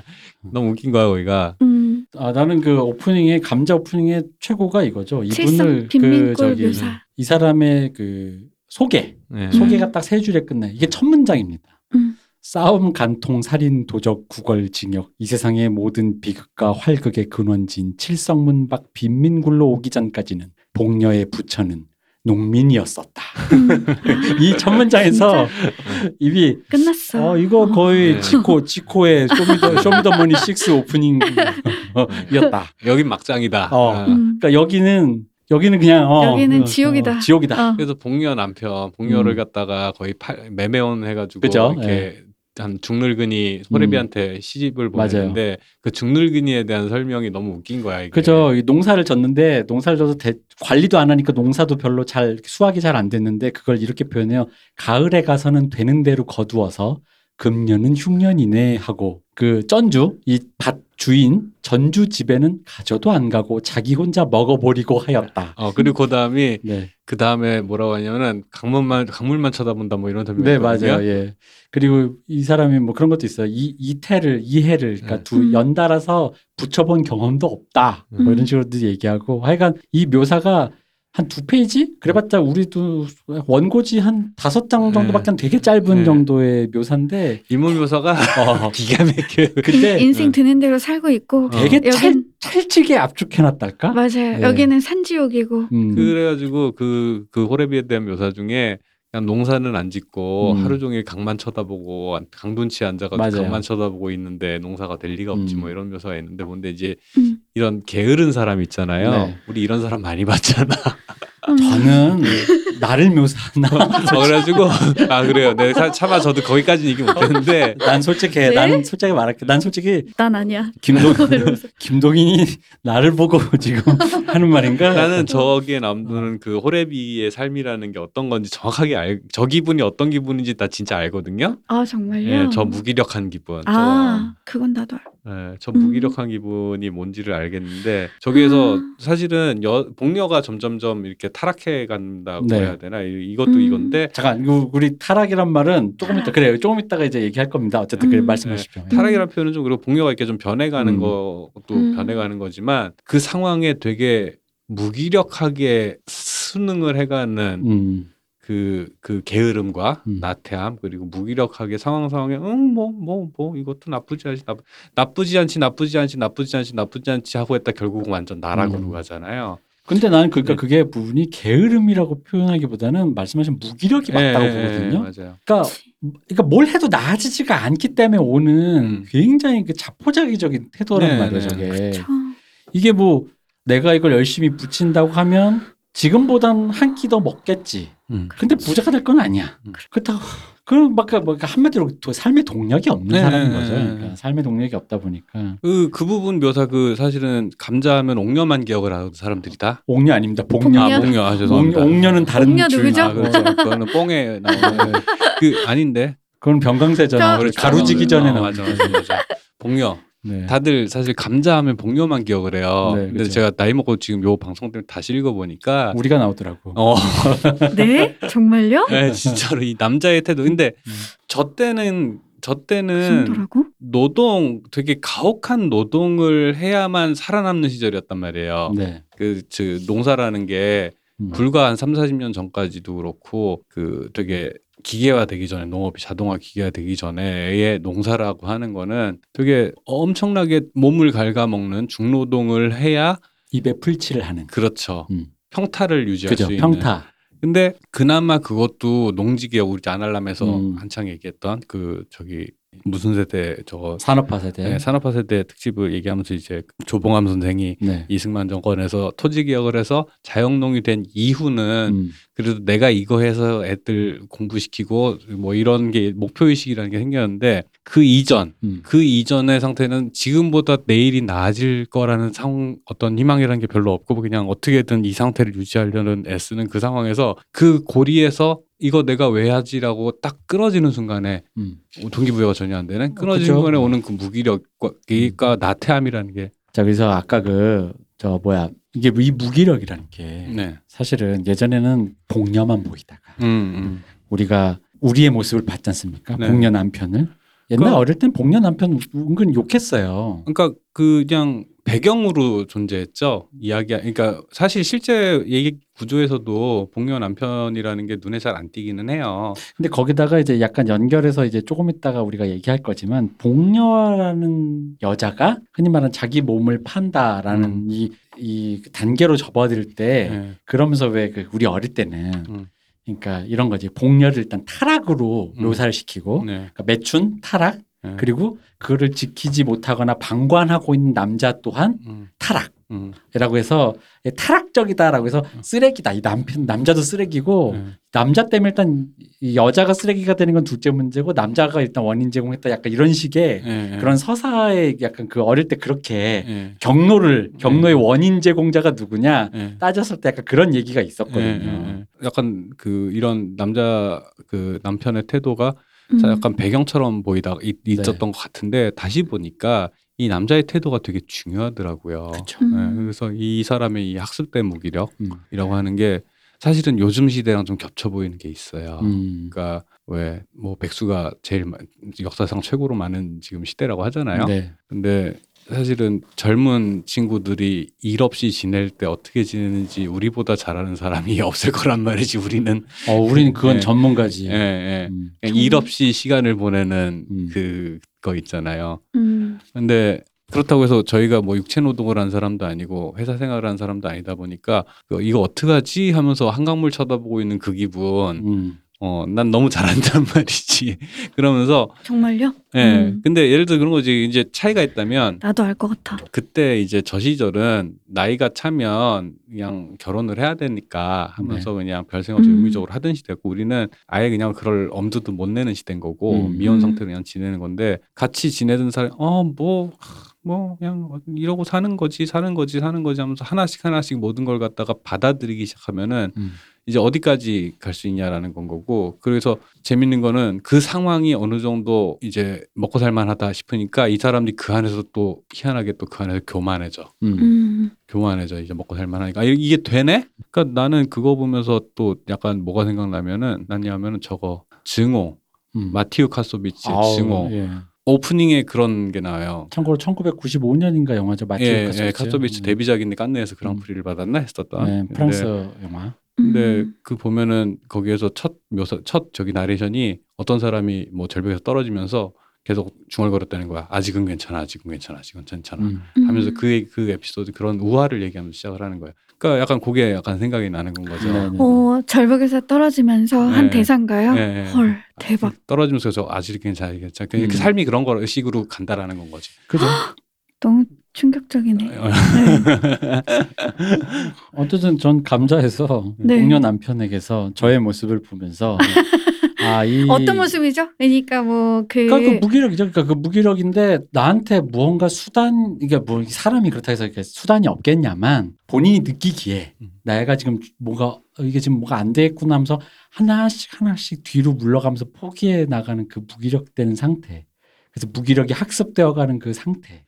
그 그러면 음. 동료가 그 매춘을 하기 위해서 나아갈 때 네. 빚을 음. 빚어주고 단장을 해주는 직접 그런 음. 것도 공감이 가시는 건가요? 하지만 화류계 정서를 제가 워낙 좋아하다 보니까 공감뿐만 아니라 어, 굉장히 뭐 이제 그거는 음. 그 그렇긴 한데 어쨌든 그 네. 그 무기력 속에서 무기력. 그러니까 말씀하신 음. 무엇까지 내가 용납할 어, 받은 용납하고 어, 가느냐, 익스큐즈 그죠? 용납이 네. 되느냐, 네. 사람이 한계가 내가 원래 그거 안 될 줄 알았는데. 음. 라고 하는데 거기서 이제 복녀 요 이제 복녀 요 얘기를 한번 해보면 되는 게 저 음. 저한테 그런 말 하셨잖아요. 복녀의 이 매춘과 왕서방에 대한 어떤 그런 그 매춘 행위가 음. 그, 그 현실 지금 그 지금 십 대들이 지금 배우고 있는 데서는 어떻게 어떤 식으로 가르친다고 하셨죠? 그냥 사실은 막 깊게 서로 이야기하지는 않지만 네. 그냥 이 복녀의 타락에 대해서. 네. 그냥 정말 단순하게 음. 그냥 복녀 개인적인 타락으로 보는 게 맞는 거냐 음. 아니면은 이 복잡하게 얽힌 운명, 가난, 환경에 의한 타락으로 보는 게 맞지 않겠냐. 음. 그랬을 때 이 복녀의 운명에 대해서는 누, 어, 누군가가 책임을 져야 하는 것이냐에 대한 이야기를 하긴 해요. 근데 이제 음. 그 제가 그래서 그 말씀에서 이제 그 네. 아까 잠깐 언급했었지만 몸을 파는 행위가 음. 매춘이 타락이냐?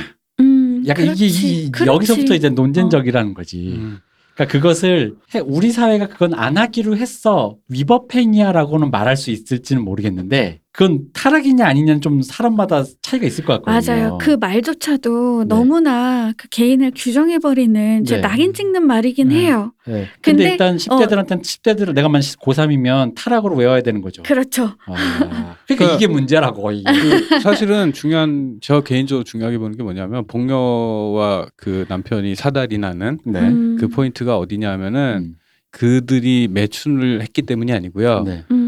매춘 행위를 하면서 상대의 약점을 잡았다 생각하고 음. 교만해지기 시작한 그 시점부터거든요. 음. 그러니까 그게 저는 되게 중요한 포인트인 것 같아요. 그러니까 매춘을 시작한 그 시점이 아니고 사실은 음. 매춘을 하다가 어 내가 상대를 나의 그 내가 휘두를 수 있을 줄 알았는데 그게 안 된다라고 어. 하는 그렇게 보셨구나. 예, 그 순간이 사실은 사달이 나는 기점이거든요. 근데 이제 아까도 얘기했지만은 그 저거 뭐야 이 김동인 소설에서 그냥 제가 다 본 건 아니지만 공통적으로 느껴지는 이 남성, 그러니까 불임이다라는 거. 음. 그리고 농사꾼으로서 생산력이 없다라는 거. 창작자로 창작을 못 한다라는 거. 음. 이 모든 것들이 다 똑같은 관통하는 괴가 있거든요. 그러면은 그 상황에서 여성이 여성이 같이 이제 삶의 동반자가 음. 되는 여성이 어떤 식으로 다뤄지느냐라는 점에서 이제 미소진의적이라는 게 음. 뭐냐면은 그래서 꼭 나쁘다라기보다는 그러니까 이 남성 작가가 남성으로서 느끼는 그 가부장으로서 내가 역할을 제대로 할지 못할지도 몰라라는 공포가 만들어낸 이 상상력이라는 것들이 음. 아마 이 주변에서 보는 여러 가지 그림들 있잖아요. 네네.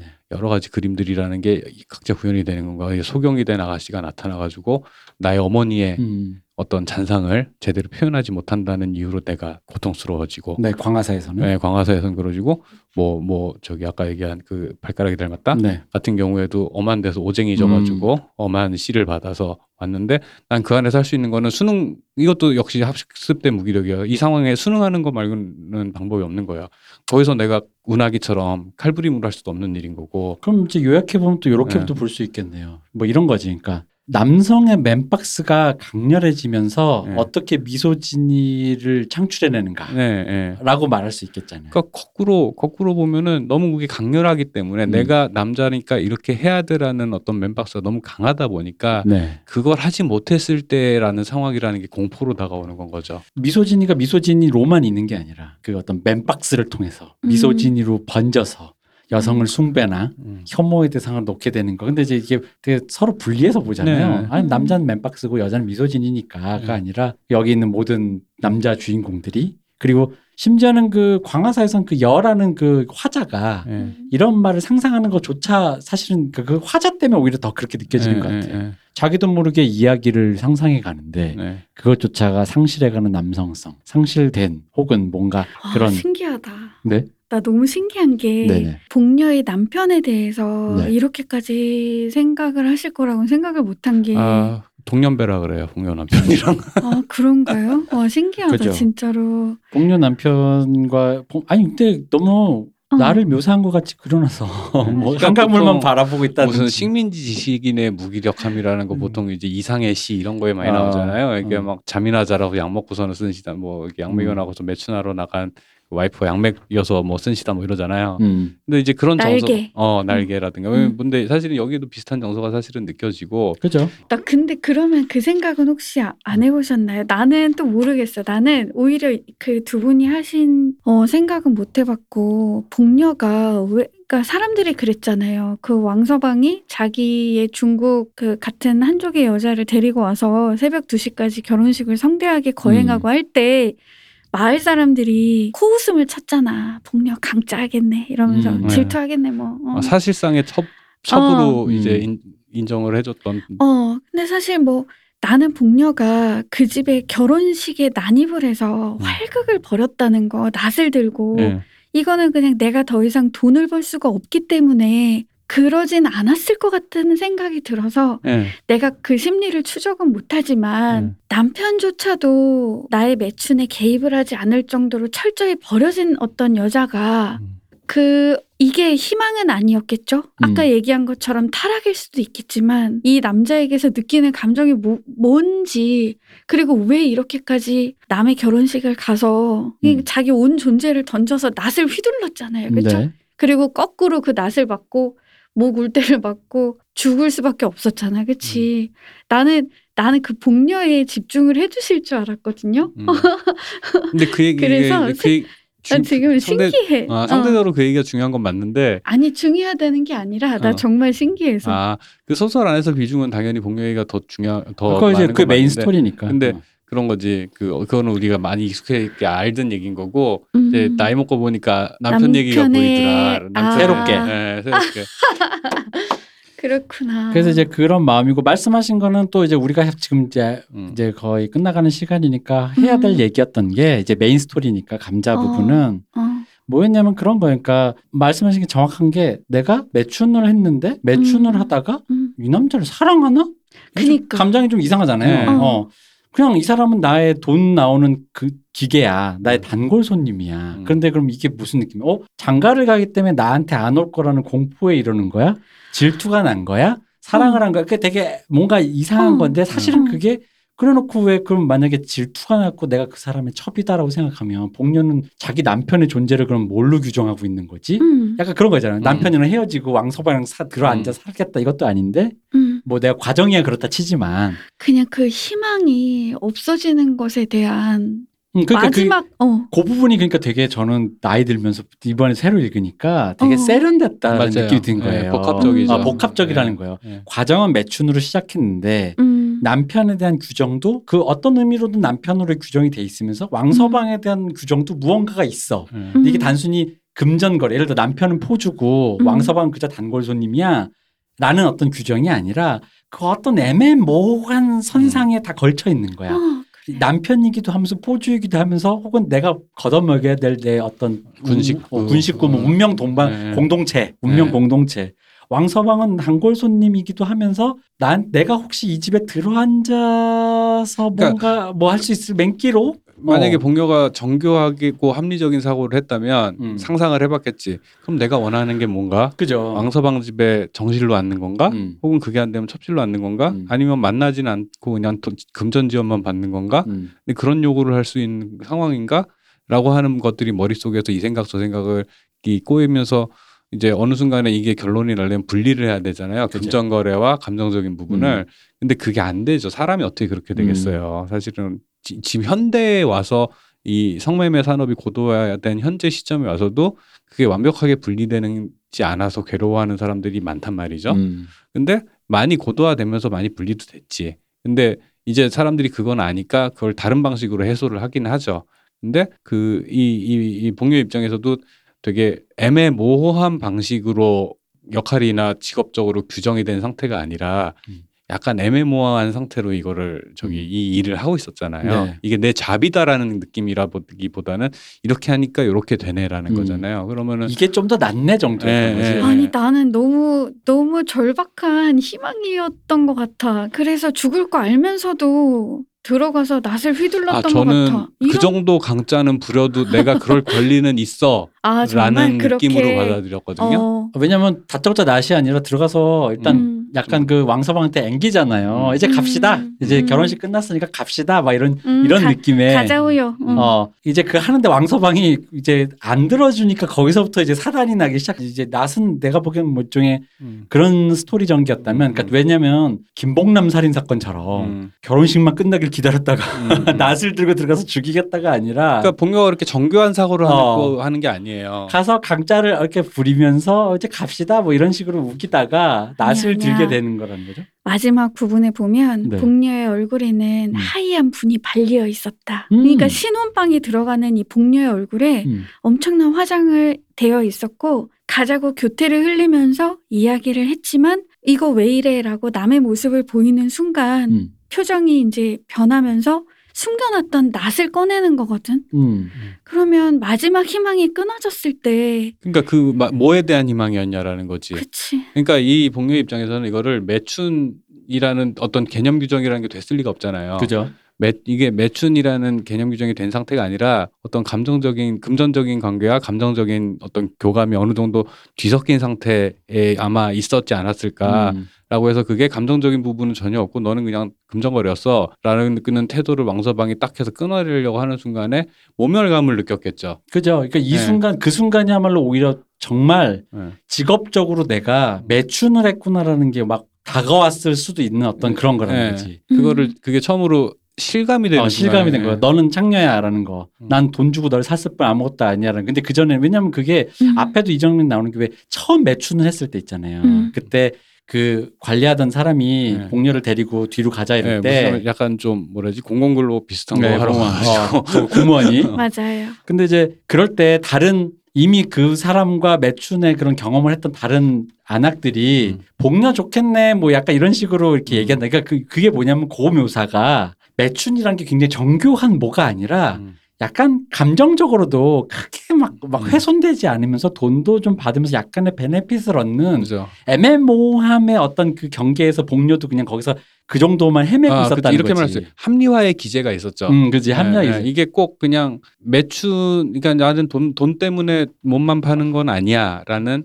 음. 그 그런 어떤 저도 합리화의 기재가 있었던 거고 그 합리화의 기재가 뚝 끊어지는 순간이라고 음. 하는 게 맞아. 그래서 이렇게 표현해. 처음 매춘을 하고 났을 때 복녀가 이렇게 게다가 일 안 하고도 돈 더 받고 음. 긴장된 육회가 있고 빌어먹는 것보다 점잖고 음. 라는 표현이 있다고. 음. 그러니까 이게 완전히 그거가 아닌가. 내가 모멸감. 음. 내가 몸을 팔아서라도 돈을 벌었구나라는 모멸감이 아니라 약간 다른 남자랑 만난 것도 근데 어 약간의 어떤 그런 이득이 있고 그리고 다른 어. 사람이 하지 못하는 일을 음. 자신이 성취를 했고 약간은 뭐 흔히 말하는 뭐 이제 일부 일처제니까 그런 어떤 유의 음. 흔히 말하는 금도를 살짝 넘어갔다라는 거에서 오는 약간의 그런 일탈된 육회 같은 그런 그런 쾌락적인 면도 약간은 느꼈던 것 같아. 그러니까 그게 정교하지가 못한 상황에서 오는 거였다가 사실 아까 그 왕서방이 딱 거절한 순간이 바로 그거 아니에요? 너는 비즈니스일 뿐. 음. 누구시죠?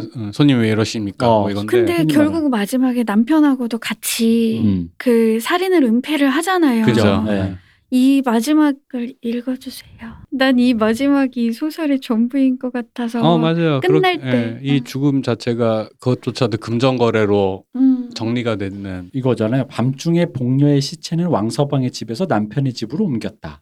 그리고 그 시체는 세 사람이 둘러앉았다. 한 사람은 복녀의 남편, 한 사람은 왕서방, 또 한 사람은 어떤 한방 의사. 왕서방은 말없이 돈주머니를 꺼내어 십 원짜리 지폐 석 장을 복녀의 남편에게 주었다. 한방의의 손에도 십 원짜리 두 장이 갔다. 이튿날 복녀는 뇌혈로 죽었다는 한방의의 진단으로 공동묘지로 가져갔다. 이게 끝이잖아요. 끝이죠. 음. 그러니까 그래놓고 이제 나중에 그, 그 남편과 이게 다 공모자가 되는 거잖아요. 그러니까 음. 그러니까 결국에는 아까 그 해석이 맞는 것 같아요. 그러니까 복녀 입장에서는 이게 완전히 금전거래만은 아니었던 상황이라고 음. 스스로 느꼈던 거고 그게 스스로 지키려 했던 어떤 음. 아주 실낱 같은 존엄?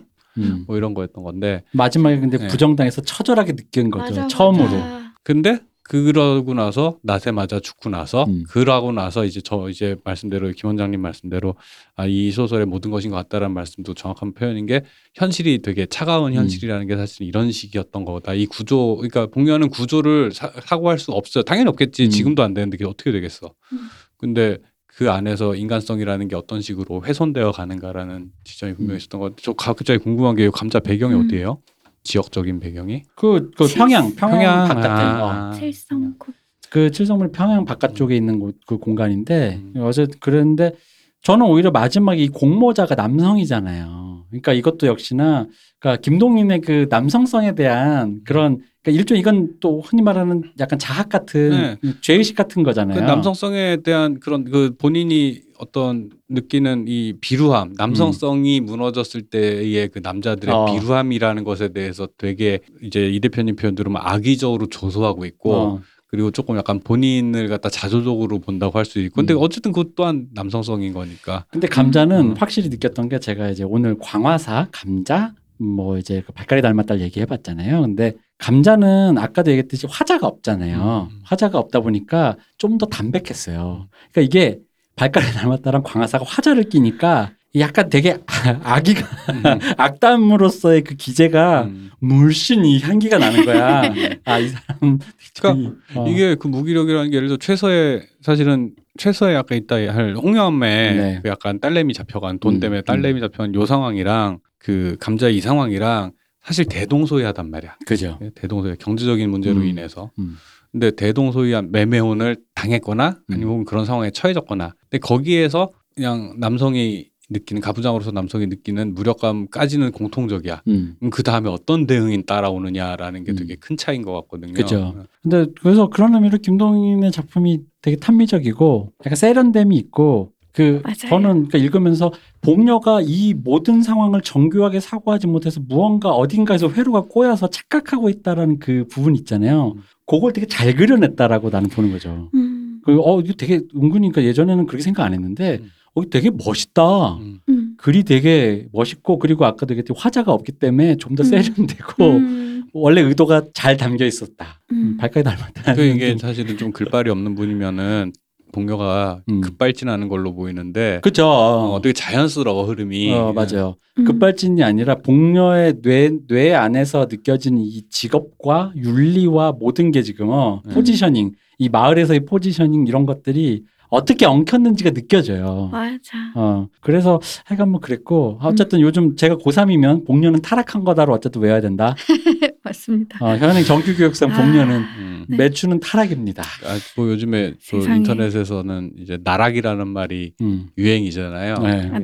나락. 네, 이게 그, 그게 맞는 것 같아. 그러니까 매춘을 해서 타락했다는 것이 아니지 않을까. 아, 일단 이 상황이 타락이라는 걸로 말하기에는 좀 조금 음. 적확하지가 않다 이거죠. 맞아요. 이거는 타락이라기보다는 음. 어떤 곤궁하고 빈곤한 사람의 구조적으로 뭔가 음. 음. 부조리한 상황인 거지. 맞아. 부조리한 어. 상황. 그래서 어. 아주 사소한 일이 어떤 개인의 삶 전체를 뒤틀어버리는 그런 이야기잖아요. 그렇죠. 거기 안에서 무지한 어. 교육이 덜 된 사람이 정교한 사고를 하지 못했을 때 생기는 비극이고. 맞아. 이것도 궁금한데 빈궁문학에 들어가는 거죠. 네, 맞아요. 그렇죠. 네, 그렇지. 가난 때문이니까. 빈궁문학, 자연주의, 거지소설이라뇨. 어, 어, 거지소설. 어. 재난지원 소설로 해주시죠. 그래서 그 어쨌든 그런 네. 그런 식으로 얘기돼야. 약간 제가 왜 또 감자랑 오늘 김동인 얘기를 하려고 싶었냐면, 특히 감자 얘기를 했던 중간에 꼭 넣고 싶었냐면은 네. 그 김 원장님 그 얘기를 말씀을 저한테 해주셔서 그래요. 제가 좀 살짝 아니 아직도 이십일 세기 정규 교육에서 아. 이것을 도덕적 타락이라는 관점으로 본단 말이냐. 도덕적 타락이라는 워딩을 정확하게 쓰, 쓰더라고요. 네, 그러니까 어. 이거는 좀 이거는 이건 다음 대선 주자에게 묻고 싶다. 이건 이래서는 안 되지 않느냐. 어. 그냥 이건 어. 개인 운명의 뒤틀림이라고 하면 안 어. 되나? 그냥 부조리. 부조리. 그래, 맞아. 부조리로 하면 어. 되잖아. 우리 좋은 좋은 단어 있잖아. 그냥 부조리다. 그 마츠코의 일생처럼. 그렇죠. 음. 거기 마츠코가 몸을 판다고 해서 음. 그 영화 묻자. 마츠코는 타락한 겁니까? 그러니까. 혐오스럽습니까? 이런 사람을 봤을 때라고 묻잖아요. 그러니까. 나는 근데 그러니까 그거를 왜냐면 제가 왜 감자에 대한 약간 그게 있냐면 음. 우리 강대 배우 강수연님께서 주연하신 감자란 영화가 있죠. 음. 시바지 말고요? 네. 감자도 했어요? 감자도 했습니다. 아, 그렇구나. 아, 비 오는 날 그 옷 적삼만 입고서 음. 젖은 채로 그 감자밭 그래, 감독관에게 강수연. 가는 음. 장면이 저 기억이 나요. 네, 맞습니다. 강수연 누님이 음. 우리 돈이 없지 가오감냐해 강수연 누님께서 젊었을 때 시바지뿐만 아니라 이제 이거를 하셨는데, 이 감자에 근데 이제 그때 약간은 이제 팔십 년대다 보니까 왠지 나는 이제 그 감자 소설을 아직 안 읽은 어릴 때니까 에로 영화 비스무리한 그런 느낌이었어요. 그런, 그런 식의 장면 구성으로 이렇게 소개가 돼서 에로에로한 소설이고 뭔가 에로에로한 어른들 보는 그런 거다. 음. 그래서 나중에 이제 십 대 때 읽고 음. 충격을 좀 받고, 근데 이제 그때는 이제 몰랐던 것을 지금 또 나이 들어서 읽으니까 또 충격을 받고, 생각보다 되게 짧은데 정교하다고 심리가 음.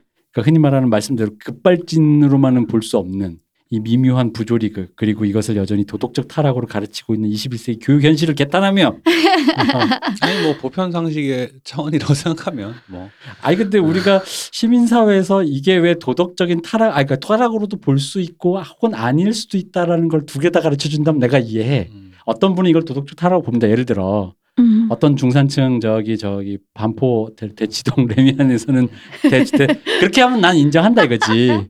근데 뭐 어느 더 더 더 무슨 무슨 구 무슨 동에서는 이것을 도덕적 타락으로까지 보지는 이럴 수는 있는데, 그게 아니라 대놓고 고, 내가 고삼인데 도덕적 타락으로 외워라고 한다면 도덕적 타락이 무슨 말이에요, 그렇죠? 음, 그죠. 도덕적 타락이란 말 함부로 하면 안 돼요. 그럼요. 이 소설을 읽고 과연 그런 말 할 수 있냐? 하지만 이 방송을 듣고 있는 십 대 여러분, 도덕적 타락이 맞습니다. 그 뭐 여러분의 당락을 가르는 단 한마디, 도덕적 타락이다.